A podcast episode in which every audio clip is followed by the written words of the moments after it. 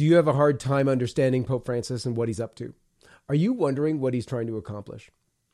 What if I told you that a secret group of leftist cardinals conspired to elect Pope Francis, contravening rules for papal elections?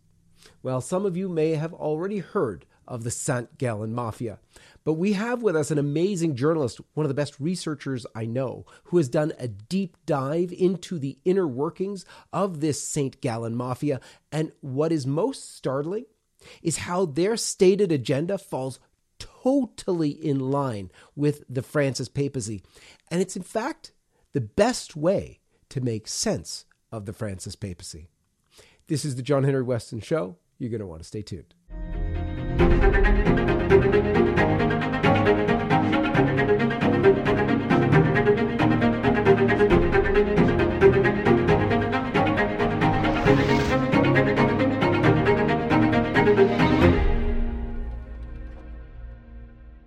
Before we begin, please consider becoming a sustaining donor to LifeSite News in order to sustain our mission month in and month out. As a sustainer, you'll gain exclusive perks such as behind the scenes sneak peeks of our news in production, personal contact with our team, and the ability to send some questions in for me to answer on my Friday show, the sustainer segment of the John Henry Weston show, where I will answer questions and you can sign up today to become a monthly sustainer by visiting give.lifesitenews.com slash sustainlife. And if you're already a current sustainer, thank you. And don't forget to submit any questions you may have. I look forward to answering them. Julia Meloni, welcome to the program. Hi, thank you so much for having me. Well, let's begin as we always do with the sign of the cross. In the name of the Father, and of the Son, and of the Holy Ghost. Amen. Julia, you're very familiar to me because I think you're honestly one of the best researchers that I know. You have a graduate degree from Yale University and then, uh, excuse me, uh, undergrad from Yale and then a master's from Harvard uh, in English. Your research and writing has been impeccable.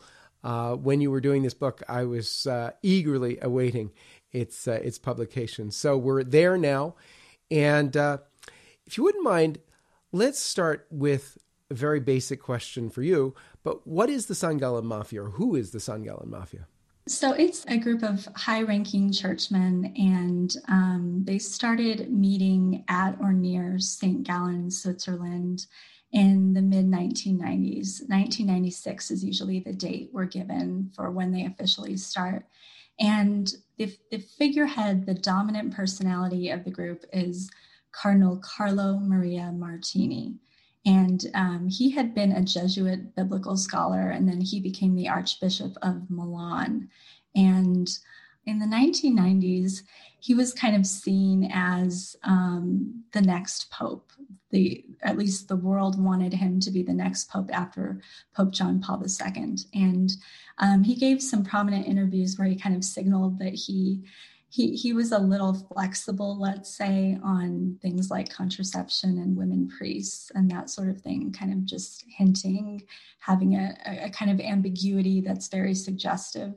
You could even call it Jesuitical, you know, the, the way that he would answer questions. So it's right around the same time that he's being, um, that talk of him is being bandied about as the next pope, that he founds this group called the St. Gallen Mafia and um, the, the, the then bishop of um, that area in Switzerland, um, Ivo Fürer, was was the person who would host these meetings. And um, some of the other dominant personalities would be Cardinal Walter Kasper, and he's very familiar to us. He's the German theologian who, of course, had the Kasper proposal for communion for the divorced and civilly remarried.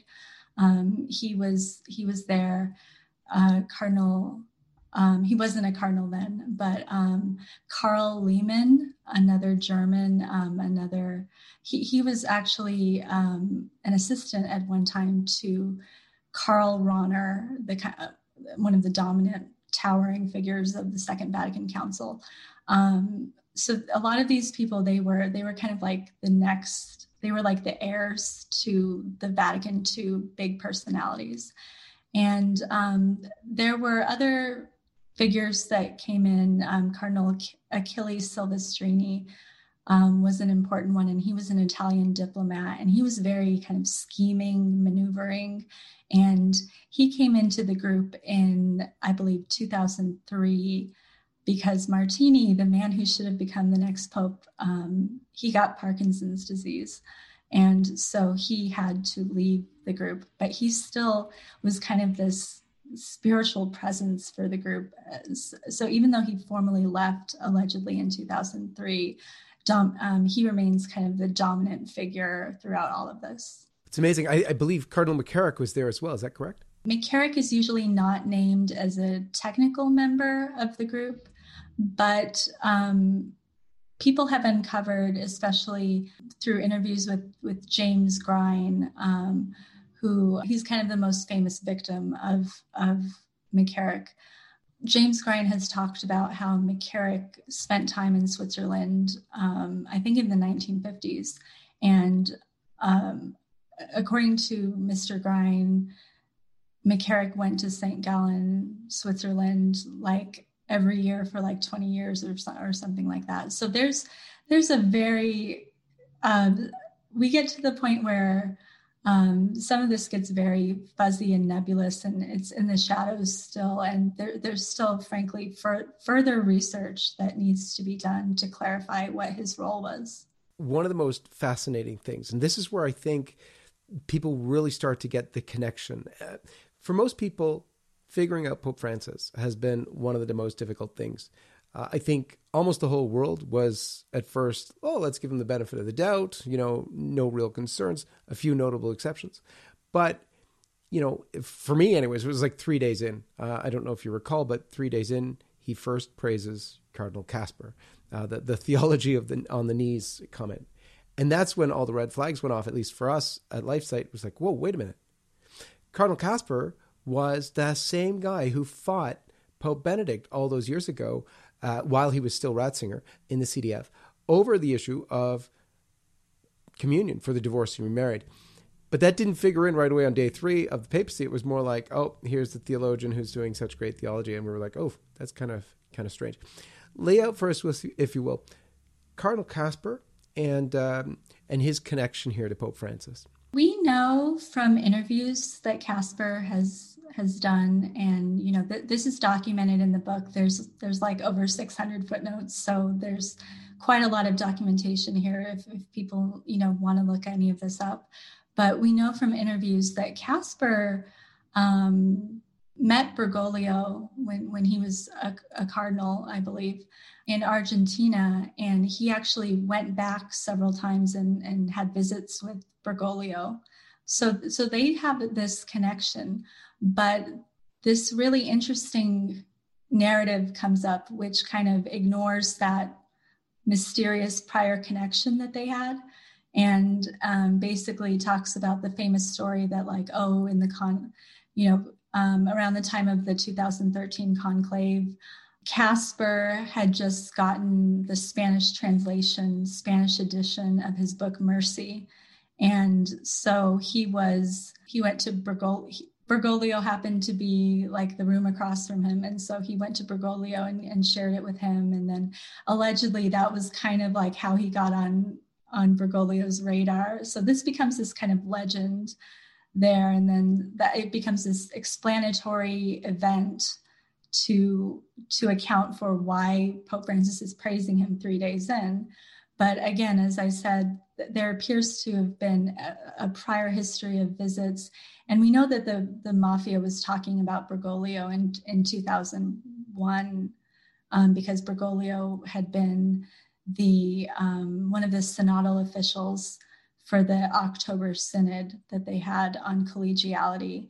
And he, he especially impressed Cardinal Godfried Danneels, who's who's another um, important personality in this group. So that's kind of a little bit about that. It's a very interesting history because what you note about him going to visit Bergoglio, so Kasper and Bergoglio are visiting in Argentina, and nevertheless we have this then story as if you know it comes the whole idea and notion of uh, the the you know divorce remarried communion comes from this beautiful exchange. Pope Francis reads uh, Cardinal Kasper's work and, and just is so inspired, gets him to lead off the discussion about that issue of divorce remarriage communion, which then leads to the first extraordinary synod on the family, second synod on the family, Amoris Laetitia, where of course the whole of the church teaching gets turned upside down by Pope Francis, led in a way by Cardinal Kasper. But interestingly, they had this connection before.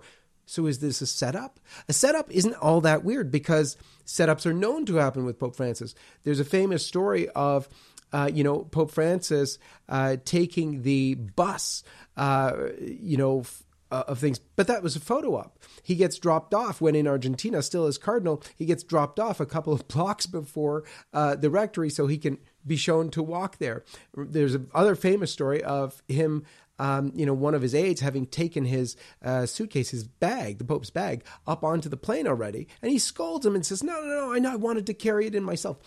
So there are setups. Uh, there's setups big time. We know from uh, when he was in the cafeteria with the cafeteria workers, the Pope went down to meet them. It was all staged. All the cafeteria workers were told they're not allowed to talk to him unless, of course, they're tapped, and then they're supposed to be the ones who talk to him. So there's a lot of setup, unfortunately, that has gone on in the Vatican in recent days. But let's deal with this cardinal that you now brought up, um, because I think Cardinal Danneels is also a very central figure um, in in this whole thing. And in fact, I might ask it this way: You're calling them the San Gallen Mafia. Don't you think that's rather insulting? Why not choose a less pejorative name? We use the name that Danneels gave us. Um, he he's the one who confessed everything. He's the one who had the need to boast. His biography was coming out, I believe, um, in to, the fall of 2015, and um, he was on stage, and he, there, you know, there's video of him where he, he's just smiling about the fact that you know, oh, we called ourselves the mafia um, so that's where we, you know, definitely where we get the name from. And Danneels is an incredibly important and, and disturbing figure um, because he, for anyone who doesn't know, he had been caught on tape trying to quiet a sexual abuse victim. And this victim was a man who had been abused by his own uncle, um, who became a bishop a bishop under Danneels, and he had been abused from the age of five to 18. And um, he can be heard on the tape saying things like, Why are you always taking the side of my abuser? I, I thought I was coming here to get support from you, and you're always taking his side. So it's really devastating um, when you actually look at the transcripts.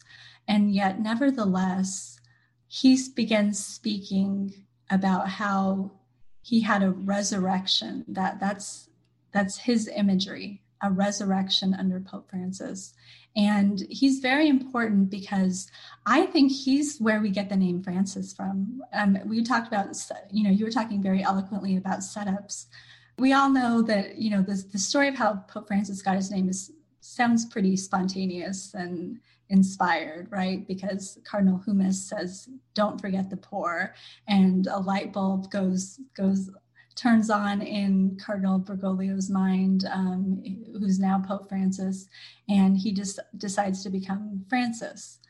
Well, Danneels, of all people, you know, I, I, document this in the book. In the 1990s, he was talking about how we need a new Francis. Multiple times he has an essay about it. And um, he was telling people about it as well. We have documentation of that from the New York Times. And right before the 2013 conclave, um, he gave a press conference and said, We need a Francis. So, this is another moment where so many of these moments that appear to be like beautifully spontaneous and and and quaint in that way um, they, they appear to be completely scripted. The spontaneity is is completely programmed in, into them. Yeah. What's amazing about this and that hugely close connection there between Danneels and Francis is that for all the world, and I mean even the secular world, Danneels should have been a total scandal. The reason why he needed to be resurrected, as he said, from uh, by Francis was because he was totally shunted by, well, after he was named cardinal, but nonetheless shunted by Pope J- JP2 in the end of his papacy, and also Benedict. Why? Because not only is he on record as having been caught, uh, not only covering up, trying to, as you said, silence a victim about the sexual incestuous pedophilia of his uncle, who's a bishop under Danneels, but also because in the Catholic world, he was not pro life at all. In fact, he okayed the King of Belgium to go ahead and legalize abortion. He actually uh, is public about wearing a rainbow stall. This is a scandal to the faith in so many ways, even the secular way, and yet Francis resurrects him in his own words. Let's go on to another one of these figures that I think is is really the central character in the story. Um, and this is where we come up with some of the most, and you lay out some of the most fascinating details that explain Francis. That really, uh, for all those of us who are scratching our heads, going, "Where is he going? What is up with this? I can't understand this, Pope." Your book brings a clarity that uh, really is hard to find, and it's because of this connection to the cardinal you mentioned off the top, Cardinal Martini, Archbishop of Milan. Tell us a little bit more about him and his connection to Pope Francis. He's the center of this book. Um, the, the, the book is, it has many different chapters, many different personalities. I try to, for most of the chapters, I try to pick one person to kind of focus on. And then I lay out an issue and a narrative based on that person. So Martini has several chapters, but at the end of the day, he, he's the catalyst for everything, the center of gravity. And um, Martini is interesting because we have testimony from Nicolas Diat, um, who talked to a cardinal, and the cardinal indicated that that Martini in the 2005 conclave, under no circumstances, wanted to support Bergoglio. Um, Silvestrini, who I mentioned earlier, was kind of spearheading the movement for Bergoglio um, to be backed by the mafia. But, but Martini was unpersuadable. He would not support Bergoglio. And then something happened because if you look at the late Martini, Eugenio Scalfari indicates that um, when Martini was, you know, getting close to his deathbed in the last couple months, he was talking about the positions that he shared with Bergoglio. And then um, you also have, we have at least one of his works. Uh, again, I cite it in the book, but um, where, where Martini is quoting Bergoglio in his works. Bergoglio loved to quote Martini. Um, we know that from Austen Ivereigh, um, who's the, the papal biographer of Francis. But this was the time Martini was quoting Bergoglio. So they have this, this interesting dynamic.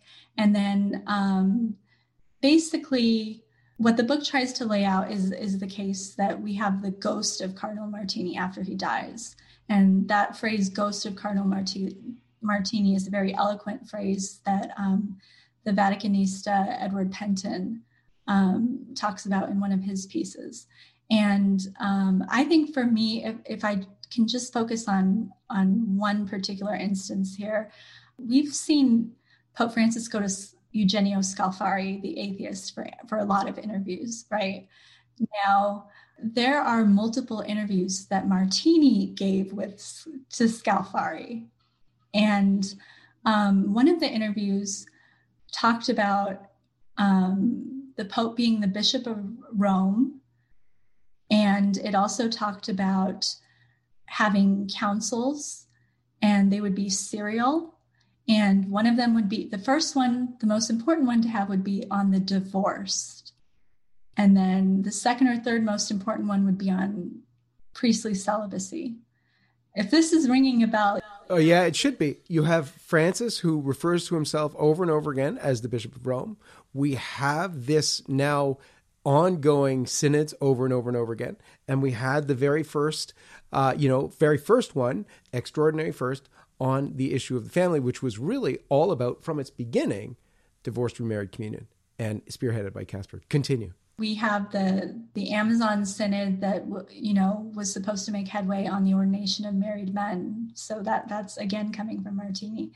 And the the interesting thing is when Pope Francis gave that kind of bombshell October 2013 interview with Scalfari, one of the first things that he says in that interview is um, they're talking about, they're kind of joking, like Scalfari is saying, Oh, my friends say you want to convert me. And then um, Pope Francis assures him he doesn't want to convert him. And then he says, Proselytism is solemn nonsense, according to the interview, of course. Um, in, in the Scalfari Martini interview from, I believe, somewhere around 2009. This one that was talking about a council for the divorced. A very similar thing happens at the beginning where Martini says, Don't worry, I'm not going to proselytize you.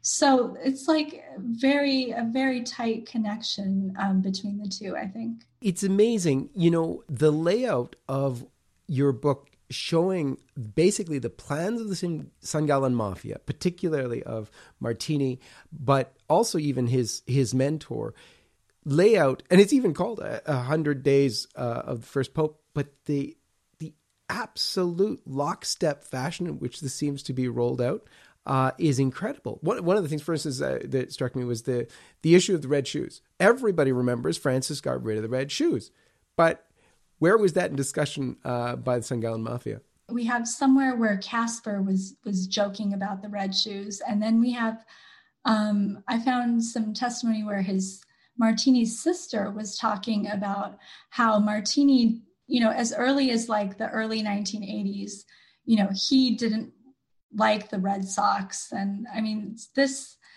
this fixation seems it seems kind of silly, right? The the different um, talking about different items of clothing and everything. But to, to these men, it was symbolic of a, a monarchical, princely church versus a down to earth, um, so called humble church.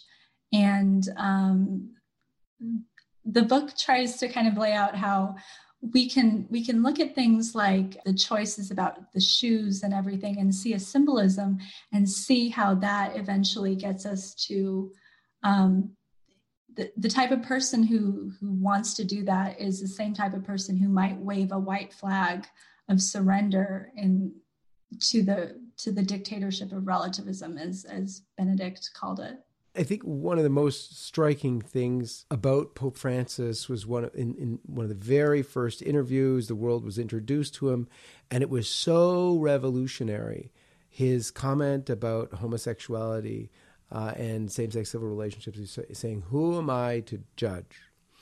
And if that's that's that's basically emblematic of Pope Francis, not only on the issue of homosexuality, but it's sort of like on everything uh, immoral, but even that has its um, origin not in Pope Francis, but in Martini, if you wouldn't mind explaining. This is something that the the Italian author that um, Antonio Socci uh, really registers and and wrote wrote about. Um, basically, there's this eerie echo that you can hear when you take "Who am I to judge," and then you take something that Martini said, which is, I would never think of judging um, a same sex couple. Um, I'm loosely paraphrasing it, but it, the idea um, I, I, I, would never think to judge that is there. And Socci heard the connection, and he actually he has a book where um, I forget which one of the books it is, but um, where he he takes a bunch of statements from Pope Francis and just puts them side by side with statements from Martini. And he basically says, you know, Francis seems to be using Martini's book, Night, Night Conversations, as a kind of canvas. Um, and and again, I, I mentioned before, but we we know from Austen Ivereigh, the papal biographer, and he was actually the spokesperson for Murph, Cardinal Cormac Murphy O'Connor, who's another mafia member. But um, we know from him that that that Bergoglio loved to quote Martini. So um, sometimes he'll quote, even as Pope now, sometimes he will quote Martini explicitly. And he did that, I think, in December, I want to say 2021. If it, if it wasn't 2021, it was 2020. But he, he quotes Martini's last speech, where Martini was saying, like, you know, the church is 200 years behind. Why won't the church rouse itself? So he explicitly talks about, says that this is from Cardinal Martini. But then he has these other moments where he says things like, um, we, we need to listen to um, the, the, the, the, God of surprises, the surprises of the Holy Spirit, that sort of thing. Mar- Martini is on record talking about the surprises of the Holy Spirit. So it's it's very it's very pervasive, definitely. I want to conclude with this: encourage people really to go out and get your book, uh, San Gallen Mafia, uh, um, available from Tan Books and publishers, uh, really faithful publishing house. Uh, congratulations on the work, by the way, just amazing. But tell us, because this gives us sort of um, an indication of where Francis is coming from. One of the big questions we're left with is, where are we heading to? So, from your research into the San Gallen Mafia, where is this going? What's the end goal here? When I finished editing the book, it was the summer, it was, I think, beginning of July. And just like maybe two weeks later um, was when Traditionis Custodes came out.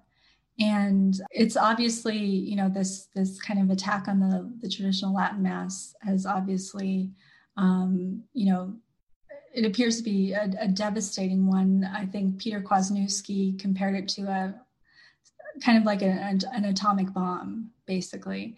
And um, I was, you know, even as someone who has studied the the mafia for this book, you know, I, I was surprised by what a what a bombshell, um, you know, that this development was. And I I wrote kind of an article that I kind of view as kind of an afterword um, or companion to the book because it just talks about how the the mafia also had a, a kind of war against the traditional Latin Mass and Pope Benedict's Summorum Pontificum, um, which which um, tried to make it more wild, widely available. Um, so I think this is, you know, one of the major battlegrounds that um, is, you know, even it's even worse than I than I could have anticipated and predicted. And then we have the synod on synodality, this kind of two-year process, and that that just screams Martini because Martini um, had this 1999 dream speech where he he basically laid out the groundwork for a series of synods. Um, so this was before the Scalfari interview that talked about the Council on the Divorced and it used code words, but it, you can read into it, and it's basically the same thing we were talking about. It's things like deaconesses and priest, priestly celibacy and that sort of thing.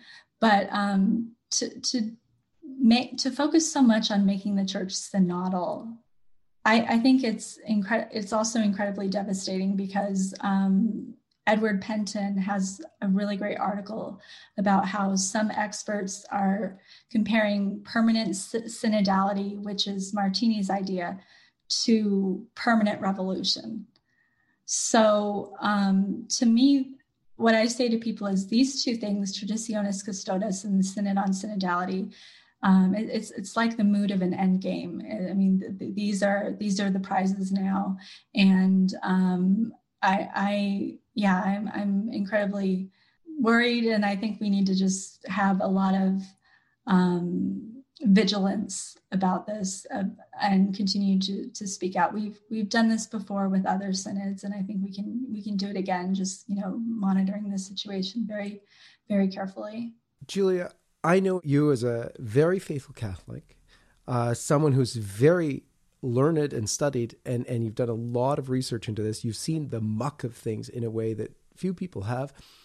How do you maintain your hope? And uh, what do you see as uh, the real end to all of this?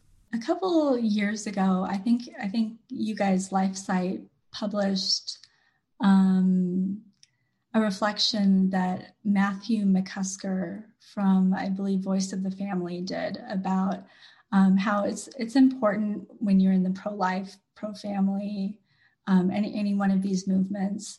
It's very important to um, have something concrete that keeps you hopeful um, because it's it's very you know it's it's very spiritually exhausting work to have to to deal with this all the time and he talks specifically about fatima and the first saturday's devotion and um, that that's something that's really important to me um, i i like to tell people one kind of way to live out the first saturday's devotion is if you can do it one time all, all five saturdays you know you might try doing it kind of like a perpetual first first Saturday um, devotion. So I've done that when I can, where I'll just do another five Saturdays, and then if I can, I'll do another five Saturdays. But that's something concrete that I think kind of keeps us gives us graces to continue on. And in terms of how this ends, um, it ends with, with the, the triumph of the Immaculate Heart of Mary. So that's why it's so important. Um, it's important to remember Mar- Martini and the St. Gallen Mafia, they, they don't have the, la- the last word on any of this. And it's, it's up to us to be faithful to our vocations and um, to try to, to do as Our Lady has asked and to just have hope that, that we will see what she has promised. Amen. Julie Meloni, thank you so much for being with us on this episode of the John Henry Westen Show. Thank you so much for having me. May God bless you. Thank you. And God bless all of you. We'll see you next time and make sure to go get Julia's book.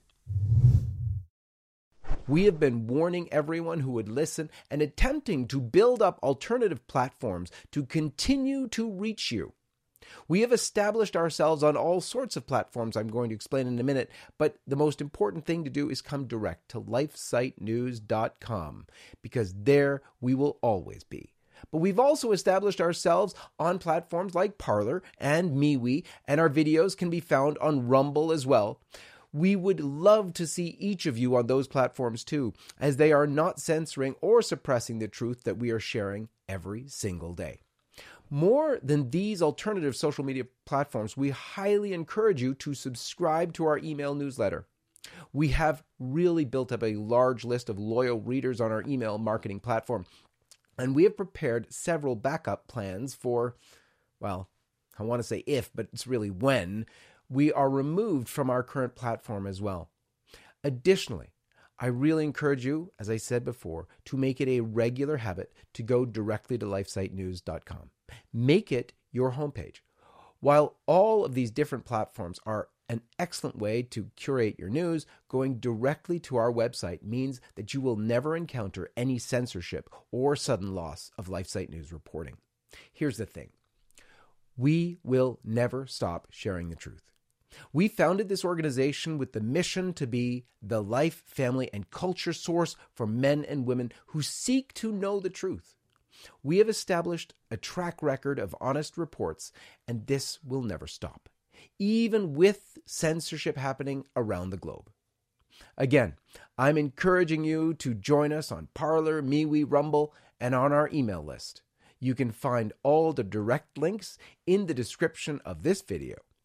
May God bless you and keep you, and we are so thankful that you've chosen to follow and support LifeSite News. I'm John Henry Westen co founder and editor in chief of LifeSite News.